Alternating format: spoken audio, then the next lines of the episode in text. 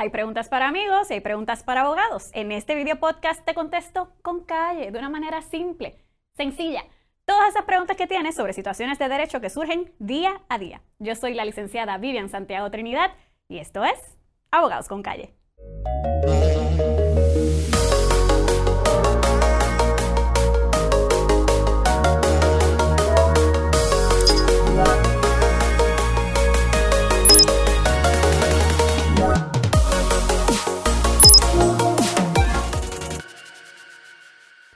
Bienvenidos Abogados con Calle, muchísimas gracias por acompañarme. Hoy estaré contestando las siguientes preguntas. ¿Puede un patrono requerirle al empleado que tenga la cámara de la computadora prendida mientras trabaja de su hogar? Y esta otra pregunta que me la han hecho muchos maestros. ¿Me pueden requerir que grabe las clases virtuales? Como ven, el denominador común de ambas preguntas es la preocupación sobre una posible violación al derecho a la intimidad, derecho que como saben está protegido en nuestra constitución, en la constitución de los Estados Unidos, y lo sé que este tema causa un poco de estrés. Así que mire, relájese y saque su silver key. usted sabe, el que sabe, sabe. Vamos desde lo general hasta lo más específico. Lo primero que tienen que saber es que no existe en Puerto Rico legislación ni reglamentación que atienda el asunto de la vigilancia electrónica en el trabajo que tomen nota los legisladores. No, bueno, solo si lo van a atender bien, si no, pues que, no tomen nota. Lo segundo que tienen que saber es que el derecho a la intimidad opera ex propio vigore, palabra así de domingo de escuela de derecho, es decir, que opera automáticamente. Este derecho se puede hacer valer ante personas privadas y no solo ante intervenciones del gobierno. Lo tercero que tienen que saber es que los derechos constitucionales no son absolutos y lo cuarto es que en Puerto Rico se ha reconocido expresamente que al empleado le cobija una expectativa razonable de intimidad en el trabajo.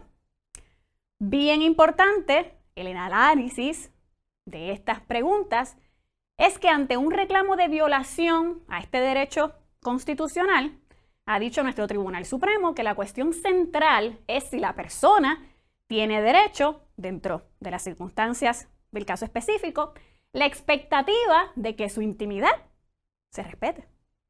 Así que con todo esto en mente, tenemos que evaluar si existe una expectativa razonable de intimidad mientras un empleado está en su casa, con la cámara encendida, mientras trabaja.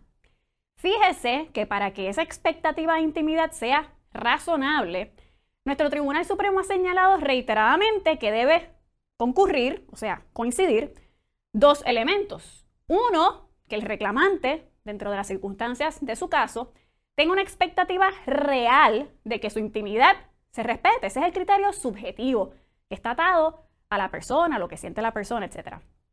Y número dos, que la sociedad esté dispuesta a reconocer esa expectativa como legítima o razonable. Ese es el criterio objetivo. O sea, me explico, que no es solo cómo el empleado se siente, sino también el factor objetivo, que un tercero, la sociedad, mire la situación desde afuera y concurra, esté de acuerdo con el empleado. En una nota positiva, a pesar de que, como dije anteriormente, no existe legislación, por lo menos eh, no estamos completamente huérfanos, ¿verdad? Tenemos una guía para atender este tipo de, de temas sobre la vigilancia electrónica. Esta controversia de si la vigilancia electrónica en el trabajo viola o no el derecho a la intimidad la tuvo ante sí el Tribunal Supremo hace unos añitos atrás, en el caso de Vega versus PRTC, la Puerto Rico Telephone Company. Eso fue un caso del 2002. En este caso, eh, el PRTC tenía cámaras, pero no las estaba utilizando solo para seguridad, sino que también para medir el desempeño de los empleados. Parte del análisis que realizó el tribunal fue evaluar las razones que tenía el patrono para utilizar el sistema de vigilancia. Cuán intrusivo es el sistema versus el propósito y la necesidad de patrono, las características del lugar de trabajo, las funciones del empleado, la capacidad técnica del sistema, entre otros. Como ven, es un asunto que hay que analizar la totalidad de las circunstancias, ¿verdad? las particularidades de cada caso. Además, en este caso de Vega versus PRTC, el Tribunal Supremo estableció que un patrono no debe establecer un sistema de vigilancia electrónica sin darle previa notificación a los empleados, excepto en casos en que circunstancias apremiantes lo requieran. ¿Cuál información debe tener esa notificación? El tipo de vigilancia a utilizarse, la naturaleza de los datos que se van a obtener, la frecuencia con que se va a utilizar ese tipo de vigilancia, las especificaciones técnicas, la localización del equipo de monitoreo, el grupo de empleados que van a ser observados y el mecanismo disponible de la empresa para canalizar posibles quejas de los empleados, ¿verdad? Sobre ese particular de la vigilancia electrónica. Por último, señaló nuestro Tribunal Supremo que la empresa debe tener una política clara y adecuada sobre el uso, disposición y acceso a la información recopilada que se le tiene que informar a los empleados. Esto también es súper importante. Una cosa es que se justifique esa vigilancia electrónica y otra cosa es el uso que luego se le dé a esa información. Todo tiene que ir de la mano.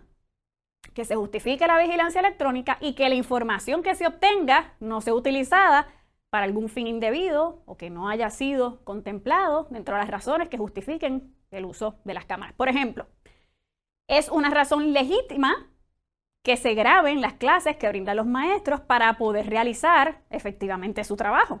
Porque los niños al día de hoy pues, no pueden ir a la escuela debido a las circunstancias obvias del COVID. ¿Qué justifica no solo el uso de la cámara, sino también la grabación de la clase? Bueno, que hay niños que se le va la conexión a Internet o que se ausentaron, etc. Así que ciertamente el uso y propósito en este contexto de las cámaras y la grabación de las clases se podría argumentar razonablemente que es uno buena fe, de verdad, de buena fe. Y aquí me detengo en dos puntos importantes. Número uno, hay que recordar que si esas clases se van a grabar, existe legislación que protege a los menores y tiene que existir consentimiento de los padres.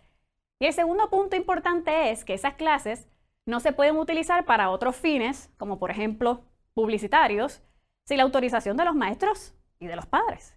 Aquí como mínimo tendríamos que hablar de la ley número 139 perdón, del 2011, que es la ley que regula el uso de la imagen de un individuo para propósitos comerciales. Fíjese que esta ley deja claro en su artículo 8, inciso C, que no aplicará la ley cuando se utilice la imagen con fines académicos, como el escenario que acabo de explicar.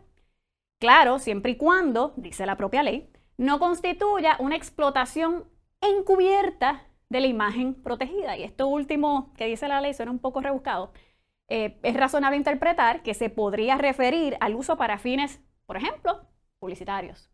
Ahí, si no hubo consentimiento por parte del maestro para la publicidad, ya podríamos estar hablando de un posible incumplimiento con esta ley número 139.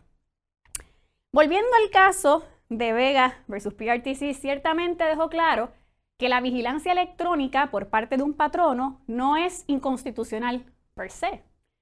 Claro está, aquí el ingrediente especial es que el monitoreo electrónico está ocurriendo en el lugar del empleado y no en la empresa del patrono. Así que definitivamente es bien, bien, bien importante que al momento de establecer que se requiere la cámara encendida o que se va a grabar, se realice un buen análisis de la necesidad del patrono versus esa expectativa razonable de intimidad en el lugar del empleado.